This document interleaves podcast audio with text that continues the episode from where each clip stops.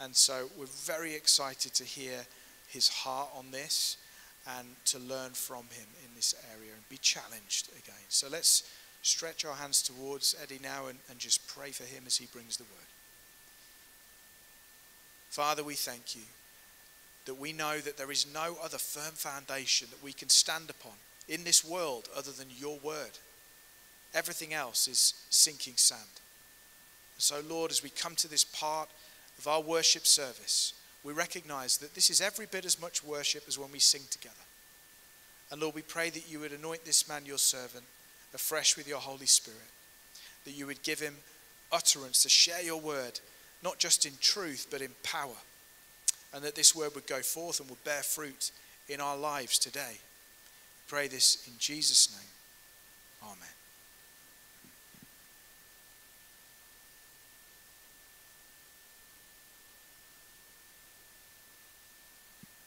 Thanks, Gray. Thank you very much. And uh, oh yeah, this is awkward.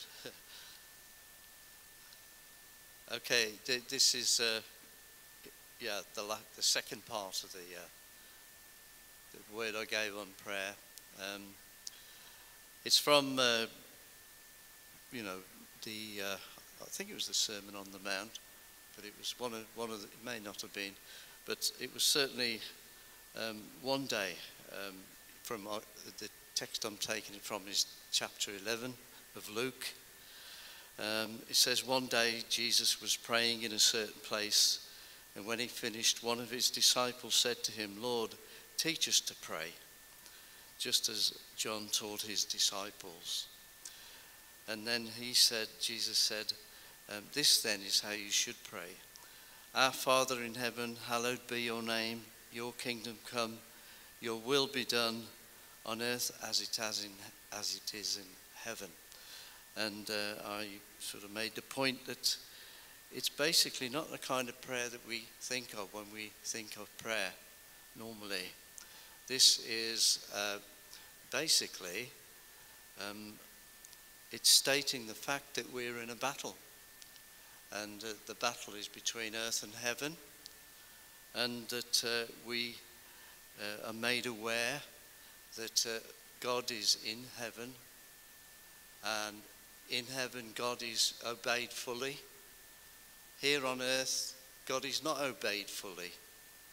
Um, there may be pockets where He's obeyed, but by and large, God is not obeyed in the world. And um, God's kingdom exists fully in heaven but it doesn't exist fully on earth. And so we are to pray for God's kingdom to come to earth as it is in heaven. And we're involved in a spiritual battle. And, and prayer is a large part of that spiritual battle that's going on right now. And so, um, and then um, he goes on to talk of uh, three types of prayer and he, he binds them all together with the idea of boldness and persistence. And then I'm going to move on from that. I'm going to, I'm going to speak about a, a, uh, a concept of prayer defined by um, a Christian from China called Watchman Nee. And the, the name of the book that I'm looking at, it's only a thin book like that, uh, no more than about 150 pages.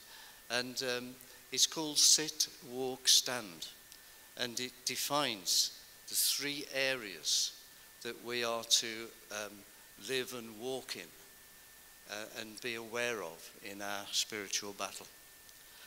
So, um, the three uh, the three types of prayer that Jesus mentions from that point on uh, in Luke, um, Luke 11, 9, verse, uh, verse 9 and 10 says, So I say to you, after he's taught them how to pray, ask and it will be given to you, seek and you will find, knock and the door will be opened to you. For everyone who asks receives, and the one who seeks finds, and to the one who knocks, the door will be opened. This is a you know, statement of, of, that we can believe on in faith. Ask and you will receive. Seek, and you will find. Knock, and the door will be opened. Do you remember the, uh, the uh, word that Graham gave from Mark, I think it was a week or two ago, about the sons of thunder coming to Jesus and saying, Jesus, we want you to promise that you will seat us on your right hand and your left hand in the kingdom of God. And uh, Jesus said, Well, I'm not sure I can give you that assurance. That's not mine to give, that's the Father. But um, I can, I, you can, can you, um, can you take of the cup that I'm about to take? That was his, his, uh, his betrayal in the Garden of Eden. And can you drink the cup that I'm about to take? And uh, they said, Yes, we can, uh, full of confidence. But Jesus said, Yeah, well, okay, you can do that, but, but I can't promise you that because that's not mine to, to give. And so they came and asked Jesus. And this is the thing about asking that, um, you know, as children, as, as far, sorry, as parents, we want our children to feel free to come and ask us for things. We may not give it to them, you know. Um, I can I have an ice cream? No, you had one 10 minutes ago. But, you know, we can come and ask. And, and just as Jesus didn't turn against the sons of Boanerges when they came and asked him if he could seat them at his right hand and left hand, um, he, just as, as he did that, you know, we can't promise that, um, that God will answer every prayer straight away or in a, a positive way. So, Jesus uh, also, in asking, about asking, he says, um, he links asking prayers for asking for the Holy Spirit. And uh, there are many, many Christians, I believe, who have accepted him in faith, um, but they've never really um, been asked for the Holy Spirit, or they've never asked for the Holy Spirit. And so um, that whole area of, of experience uh, has not been theirs. But you can ask God for the Holy Spirit. You can ask Him for the Holy Spirit. Because Jesus says um, in Luke 11, verse 11 onwards, if uh, a son shall ask bread of any of you that is a father, will he give him a stone? Or if he asks for a fish, will he give him a serpent? Or if he shall ask for an egg, will he offer him a scorpion? So if you then, being evil, know how to give good gifts to your children, how much more will he, he give the Holy Spirit to those who ask him? God gives us good things. God gives us nourishing things. He doesn't give us poison. He gives us good things. And he says, you can come to God and ask him if you have any anything that you need. And uh, so let's be clear, though, about this um, asking for the Holy Spirit. There's two forms of the, of the Holy Spirit that we experience as Christians. The, the first form is the indwelling Spirit of God. And, and that, you know, that's different to this outpouring of the Spirit when we ask for the Holy Spirit for anointing for something. And the indwelling Spirit, uh, when, when we repent and ask Jesus to come into our lives, God takes a piece of His Spirit, His Holy Spirit, and He puts it within us. And uh, the, it's this indwelling spirit that you'll experience at all times, and it'll be the same at the end of your life as it is at the beginning. It will be, in, in fact, it might be even stronger. Your sense of God's presence with you. That's the indwelling spirit. The, the Holy Spirit now is living within you. It's the new spirit that Ezekiel mentioned in Ezekiel chapter 11, where he says, I, I will give them one heart and I will put a new spirit within them. And I will take the stony heart out of their flesh and I will give them a heart of flesh. So God will give you a piece of His Holy Spirit when you become a Christian. And then there's the outpoured Spirit, which we need when we're about to do something for God. Because uh, God says, not by might, not, nor by power or human endeavor, but by my Spirit that will I build my house. So whenever we do anything for the Lord, whether it be witnessing outside or in the church when we come together, we need an anointing from the Holy Spirit. And that's the outpoured Spirit. And uh, at Pentecost, the disciples were praying in, in the upper room. They call it the upper room. We don't know if it was an upper room, I think it was, but uh, I think that's mentioned somewhere in Scripture. But they were praying in this room. And, um, and then uh, suddenly the, the Holy Spirit came and they, they saw uh, tongues of fire on each other's head. And they, they instantly started speaking in other languages, other tongues that they hadn't learnt.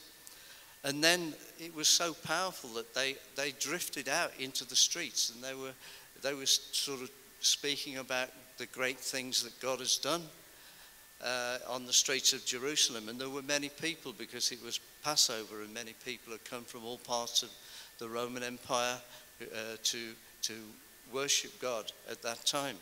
And so those who come from one part said, We hear them speaking in our language, other parts, they heard them speaking in their language.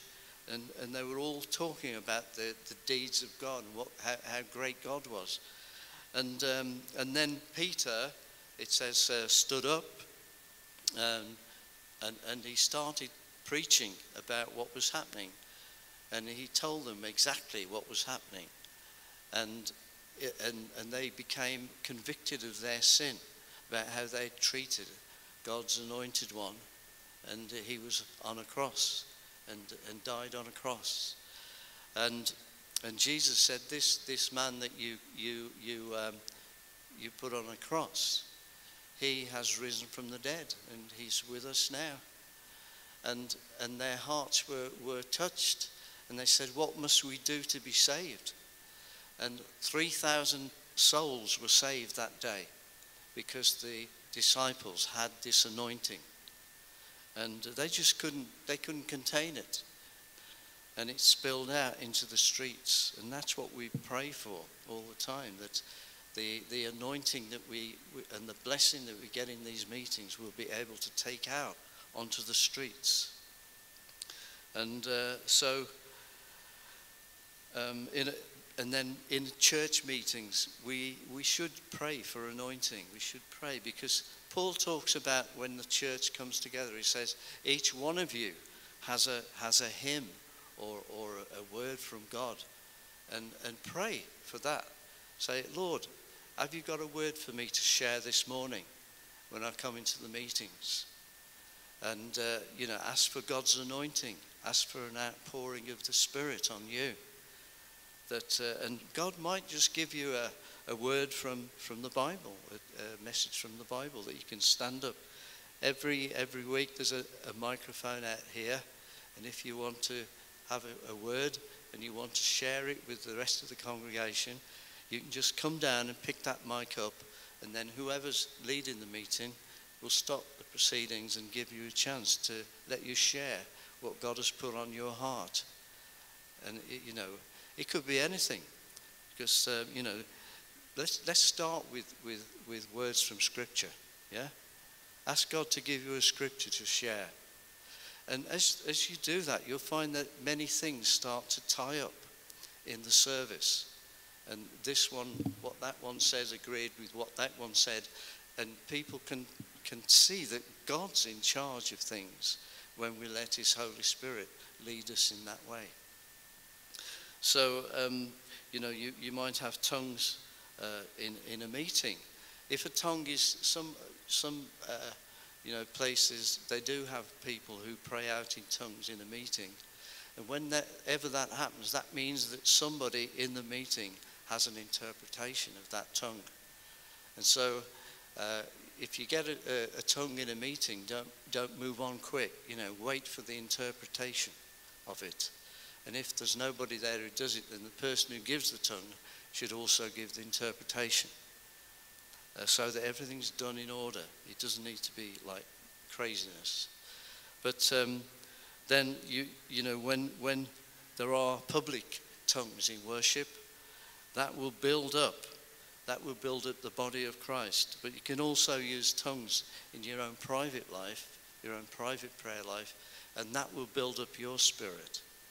And I, I knew that for ages, but I haven't been doing it. And recently I've come back to doing that, spending time just praying in tongues uh, as often as I can in the morning. And, um, and I've begun to, to feel the Holy Spirit in a new way again, in a powerful way. So, you know, that's a, that's a good thing to know. Um, in tongues, in, uh, in meetings as well, um, we, we should expect to be getting words of prophecy, words of knowledge. That means God speaks something that you, you don't know uh, in your mind, in your experience, uh, but it can touch people. Um, I know, Graham, you, you used to have, you've had a few words for people when you've been out witnessing and that it sort of grabbed their attention, yeah? Um, and, and it's a powerful thing. Uh, we, you, you can have gifts of healing, you can have um, gifts of faith, the Bible talks about, even talks about miracles. You know, we're, we're waiting, we're waiting for those. And um, there is another one, uh, discernment of spirits. And um, Paul demonstrated this one uh, in, uh, in the book of Acts when um, he was in, I think it was Philippi, walking around preaching. And there was a lady who was walking with him and she kept saying something like, uh, Listen to Paul preaching. He's preaching about the true God. And, it, you know, you'd think, well, that sounds all right. But there was something that was niggling Paul all the time because it wasn't that woman who was prompting her to say that, it was some demonic spirit. And so Paul said, you know, be silent. And um, she stopped doing it. And then, you know, he just carried on preaching. But Sometimes the right word sounds like the right words, but it's, it's coming from the wrong source. So discernment of spirits is very much uh, a needed anointing of the, the outpoured spirit.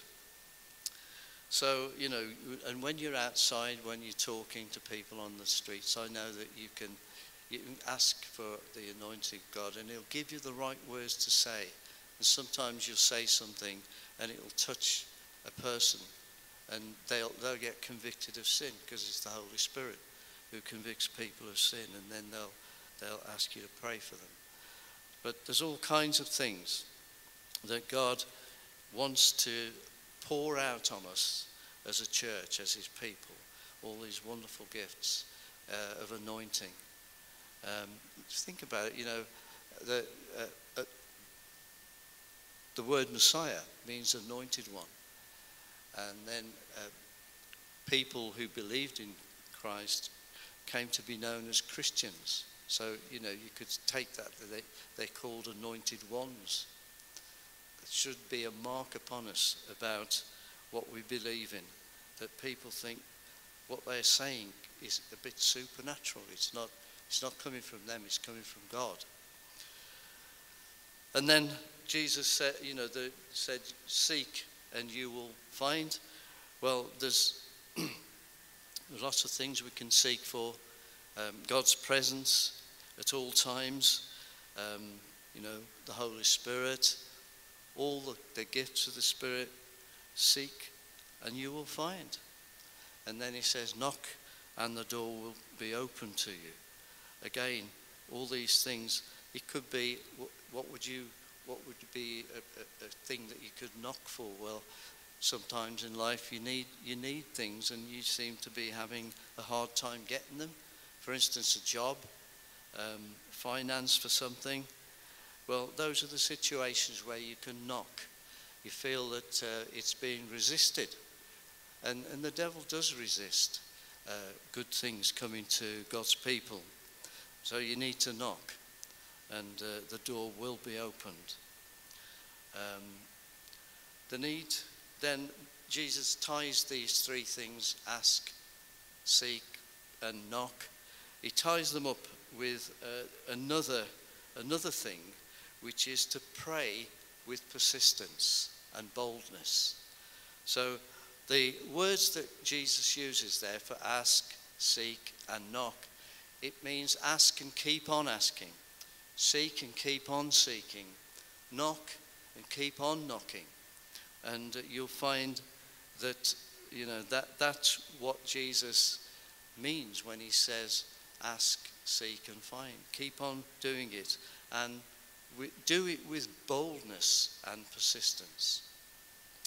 And uh, Jesus give a, a, gives a little parable then um, about praying with boldness and persistence. And he says, Suppose you have a friend and you go to him at midnight and say, Friend, lend me, me three loaves of bread. A friend of mine on a journey has come to me and I have no food to offer him.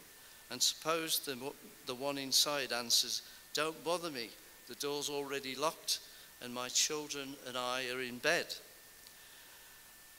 I can't get up and give you anything.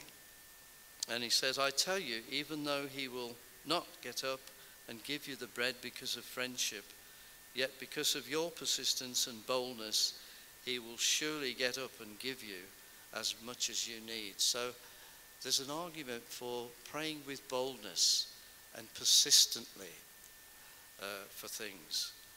So ask and keep on asking, seek and keep on seeking knock and keep on knocking and, and do it boldly. And now I'm going to talk about these three um, areas of prayer, pre, three postures of prayer, whatever it is. I'm, I'm going from a book called Sit, Walk, Stand by Watchman Nee, um, which was basically the book that, that was compiled from notes that had been taken by Christians listening to Watchman Nee during his time of preaching. And they compiled all those notes and they put together and they got this book out of it. And his take on, on uh, this sit, walk, stand uh, approach to prayer is that um, first, sit uh, is our position in Christ, and that's from Ephesians verse chapter 1 to 3. And then we, out of that comes the walk phase of it, and that's from chapters 4 to 6. And then we get to stand against the wiles of the devil, and that is from chapter 6, verse 10 onwards. And uh, Watchman Nee was a, a, pastor of a large group of uh, churches that were, he created uh, in the early part of the uh, 20th century. And um, so his books are really good. Let me recommend them to you. There's this one, Sit, Walk, Stand. There's another one that is really one that would I would recommend anybody to read called The Normal Christian Life. And it, you know, it sounds a bit old-fashioned now, the way he writes or the way they write. Uh, but um, I recommend these to you. They're fundamental, uh, I think, in understanding what it is to be a Christian. Um, also, uh, something that I would say at the beginning is that um, some Christians prefer one or other of these various areas of prayer. Some prefer the sitting part. Um, when Jesus uh, was coming into Jerusalem, for the, the last time, he stopped at a house of two sisters called Martha and Mary. And um, Martha was a busy one. She was the one who was preparing the food. And uh, Mary was the more contemplative sister. And she was sitting listening to every word that Jesus said. And um, Martha said, Lord, I'm doing all the work here. Can you tell my sister to get up and help me? You know. And, uh, and Jesus just, um, he said, um, Martha, you are uh, you're, you're careful and troubled about many things, but one thing is needful, and Mary has chosen that good part, uh, which will not be taken away from her. So basically, Jesus was saying, that's okay, you know, that's the way she is. And, and that's the better part, that's the better position to take. So, you know, we can, you, so there are people who, who prefer to that, that more contemplative aspect of prayer, and the ones who are, you know, in the daily business of things, want to get things done, which is the walk side of things. And there's also people who get, get um, interested in, maybe a little too interested in the stand part of it. And they get, uh, they they see like demons under every stone sort of thing and get carried away with it. But we should, we, we need to be taking every part of these three things and doing, doing that in our lives. So we sit, we walk, and we stand in our prayer lives. So looking at sit then, um, Ephesians 2 verse 6 says, And God raised us up with Christ and seated us with him in the heavenly places in Christ Jesus. And uh, Nee says about this phase, if at the outset we try to do anything, we get nothing. If we seek to attain something, we miss everything. For Christianity begins not with a big do, but with a big done. Thus, Ephesians opens with the statement that God has blessed us with every spiritual blessing in the heavenly places in Christ. And we are invited at the very outset to sit down and enjoy what God has already done for us, not to set out to try to attain it for ourselves. The Christian life, from start to finish, is based upon this principle of utter dependence on the Lord Jesus. There's no limit to the grace God is willing to bestow on us. He will give us everything, but we can receive none of it except as we rest in Him. And this is paradoxical but true that we can only advance in the Christian life as we learn, first of all, to sit down. And the second phase is walk. Ephesians chapter 4 onwards says, Paul says, I urge you then to live a life worthy of the calling you've been, you have received. You were taught with regard to your former way of life to put off your old self, which is being corrupted by its deceitful desires, and to put on the new self, created to be like God in righteousness and holiness. Galatians 2:20 touches on this as well. Um, Paul says, I have been crucified with Christ, and I no longer live, but Christ lives in me.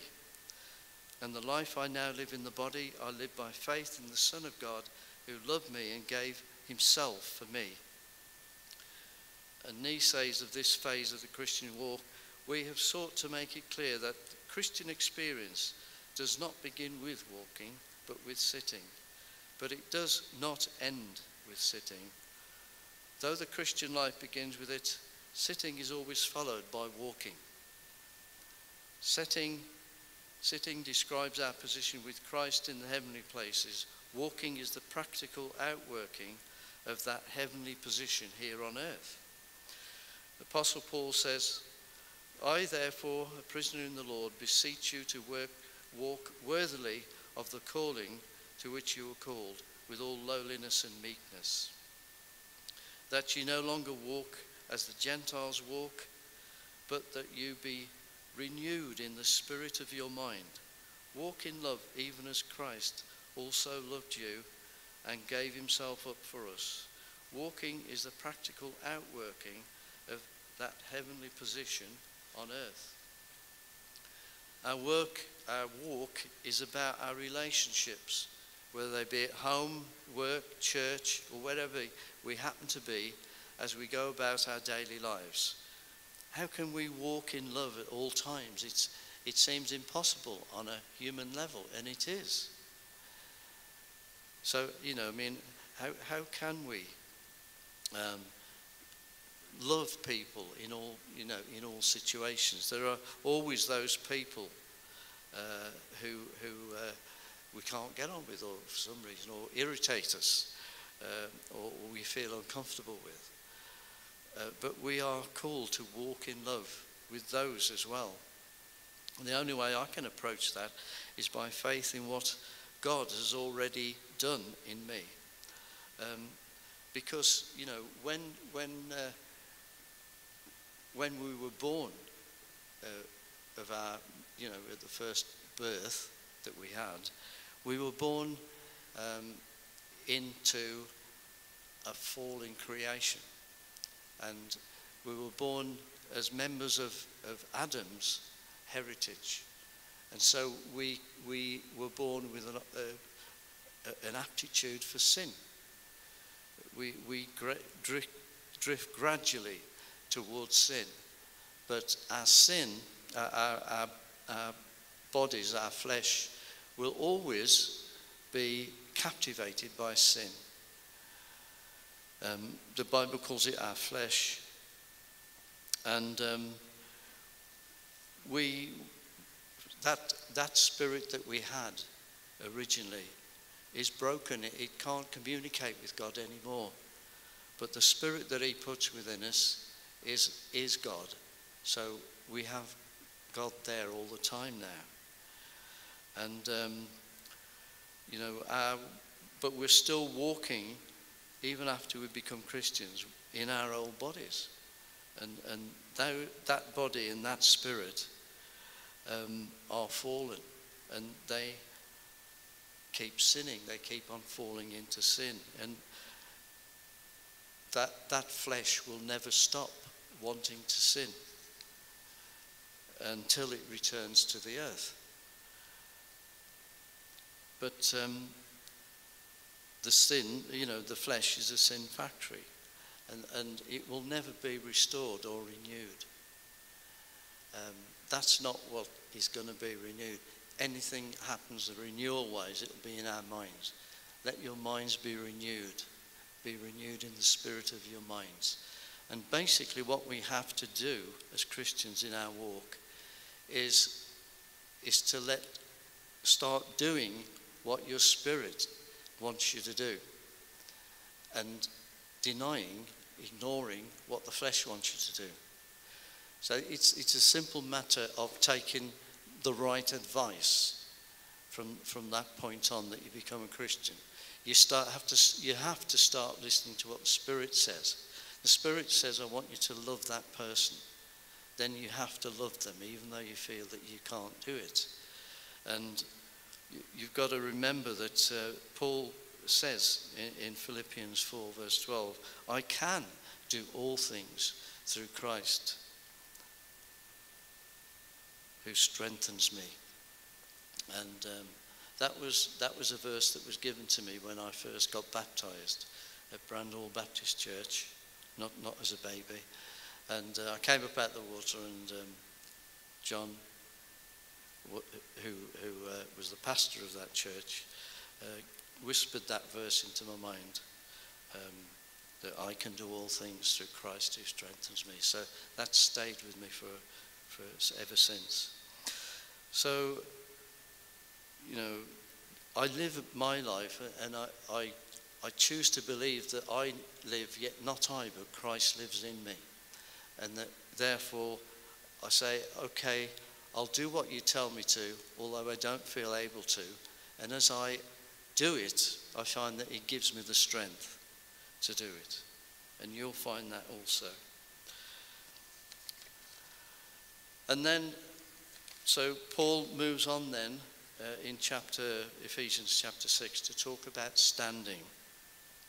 And he says, finally, be strong in the Lord and in his mighty power, and put on the full armour of God so that you can take your stand against the devil's schemes. For our struggle is not against flesh and blood, but against the rulers, against the authorities, against the powers of this dark world, and against the spiritual forces of evil in the heavenly realms.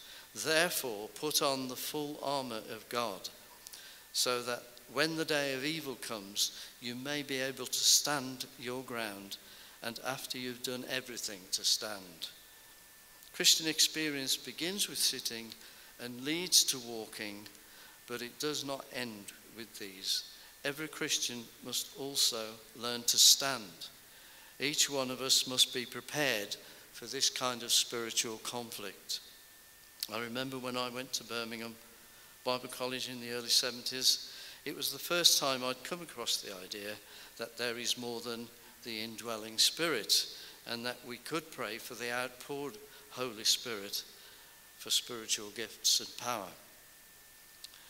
And um, a person in the same dormitory as me prayed for me the same night that I got there uh, to be filled with the Spirit. And as he, as he was praying, I was thinking, oh, nothing's going to happen. And then suddenly something did start to happen, and I felt uh, like an overwhelming joy come to me and a kind of warmth in my, in my body, in my spirit. And, uh, and, and a great big grin came over my face. I could feel it. Um, but, you know, I thought, wow, this, this is it. But I didn't do anything. There was no, no tongues or anything. Um, and, and, but I did have a battle about tongues for, for some weeks. Um, you know, how do you do it? You know, does it just happen?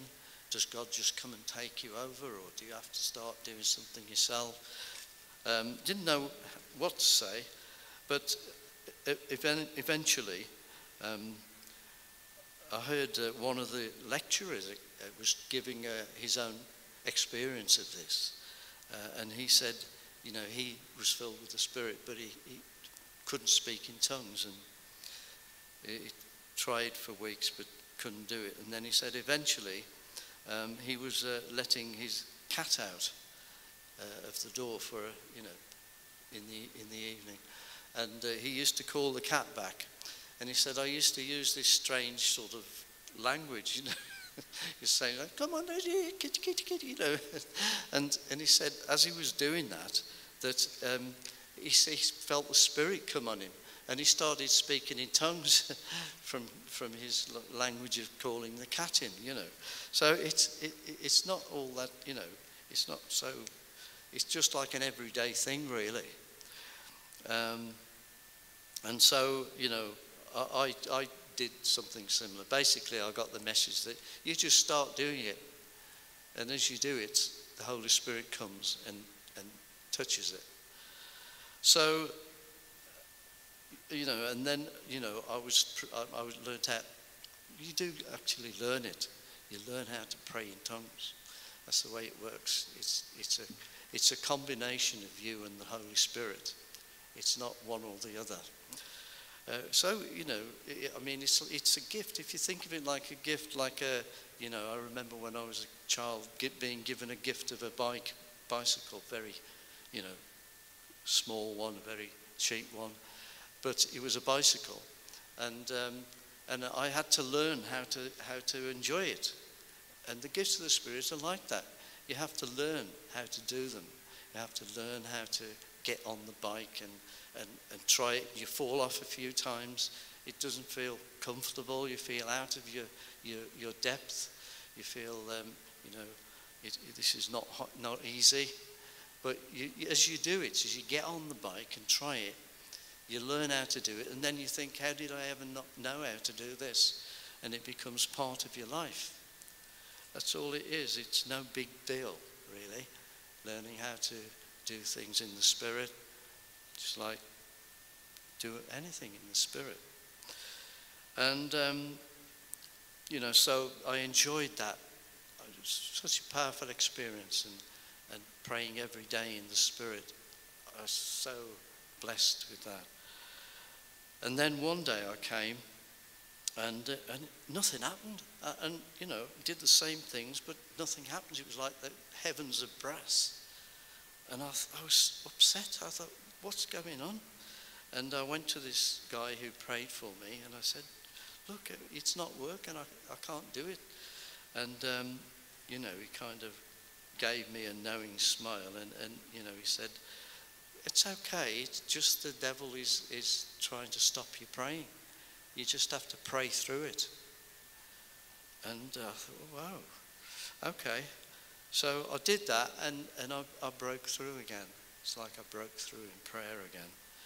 And so, you know, I had to stand in what Christ had got for me. And that does happen. The devil resists to the uttermost uh, any, any movement of the Holy Spirit in us. And he doesn't want to know. And he'll do all sorts of things to stop it.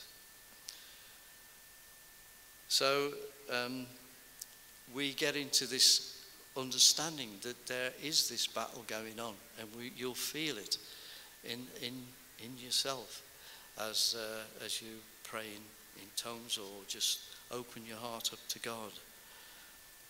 And it's like you've got two, you've got two things living in you. You've got, you've got the kingdom of God, and you've also got the, the devil's living there. You know, the devil is, has got a, a stake in your life, and he, he doesn't want to let go. But you persist with God, and the devil will be, be defeated. Do, you know, God, it tells us not, not to march. We don't need to march against the enemy. We need to stand in what Christ has already done for us. And um, in, our, in our lives, it's like there are two thrones at war. God is claiming the earth for his dominion, and Satan seeking uh, to usurp the authority of God. And the church is called to displace Satan from his present realm and to make Christ the head of all. And uh, we, need, we need to get involved in that. We need to see what's happening there and not be hoodwinked by the enemy into taking the easy way out, saying, no, I, I don't feel quite up to it today, I'll, I'll not do it, or I won't come to church, or I won't pray in tongues. We need to be resisting the work of the devil in our lives. And, and you know, same for me. Everybody has this, and we're all involved in it. And the only way that we can do it is by standing against what the devil's trying to do with us. And, and need to start putting on the armour of God that Paul mentions in Ephesians chapter 6. He talks about having our waist clothed with the belt of truth. And um, what is truth? Thy word is truth. God's word is the truth. And it is part and parcel of our standing against the devil. Unless we know the word of God, you will not have any of the pieces of armor that are mentioned in Ephesians 6. So the belt of truth, it keeps everything together and you need it. Um, and it's the word of God. And we need to start and continue to learning Bible verses off by heart, preferably with the reference. Any good verse that you read, repeat it over to yourself about 10 times until you, you remember it or part of it. And I promise you, you will find that there'll be a situation where you will feel at a loss. And that word that you learned and, and it's been you know, forgotten about will pop up. And if, if you look at the temptation of Jesus in the wilderness, he was tempted by the devil. And every time he was tempted, Jesus hit back by giving a scripture to the devil. And the devil had to leave. You know, when, when at the end of his uh, 40 days in the wilderness, the devil came and said, Oh, look at that, that stone. Aren't you hungry? You know, why don't you turn that stone into bread? And Jesus said, It is written, man shall not live by bread alone, but by every word that comes from the mouth of God. And the devil left him. So that's, that's uh, um, the, the word of God as, as the belt of truth. And having your breast clothed with the breastplate of righteousness.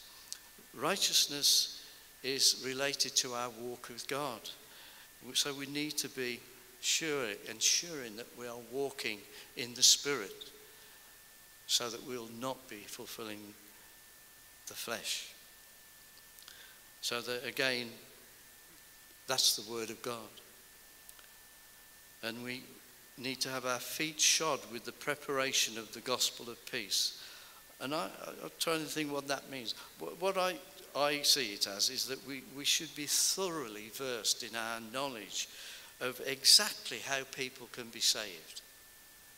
Um, you know, that you, I've heard it said that you should be able to express in within a minute if somebody comes up to you and says, How can I be saved? You need to be able to explain that within a minute. And you need to be fully versed in a knowledge of how people can be saved. Basically, it's repent, believe, and confess. But you know, you might have different ways of remembering it that are be- better for you. And then Paul says that you should have a secondary wall again, of, uh, of protection against your, your, your chest with the shield of faith. Again, the shield of faith, faith in what? In the Word of God. That's um, your, your uh, protection. And a head clothed with the helmet of salvation. Um, Paul talks about the devil, you know, shooting uh, arrows against us to, to disturb us and take our peace away. You know, oh, you're no good. You're, you're not a Christian. Call yourself a Christian. Um, nobody loves you. Uh, and, but if you know what God says about you and you know His word about you, that'll stop those fiery darts from hitting the target. And then finally, he talks about holding the, the, the sword of the Spirit, which is the word of God again. Um, and, and you slash the de- devil to ribbons with the word of God.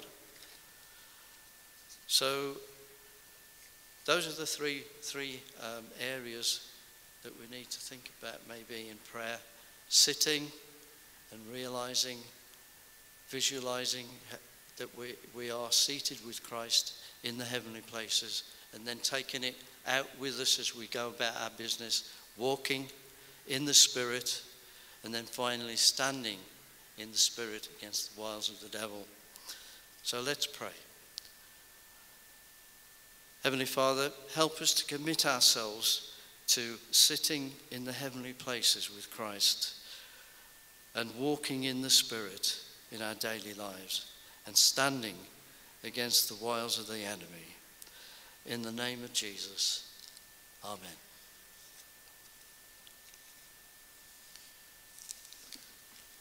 Amen. If you'd like to stand with me, we're going to close in worship.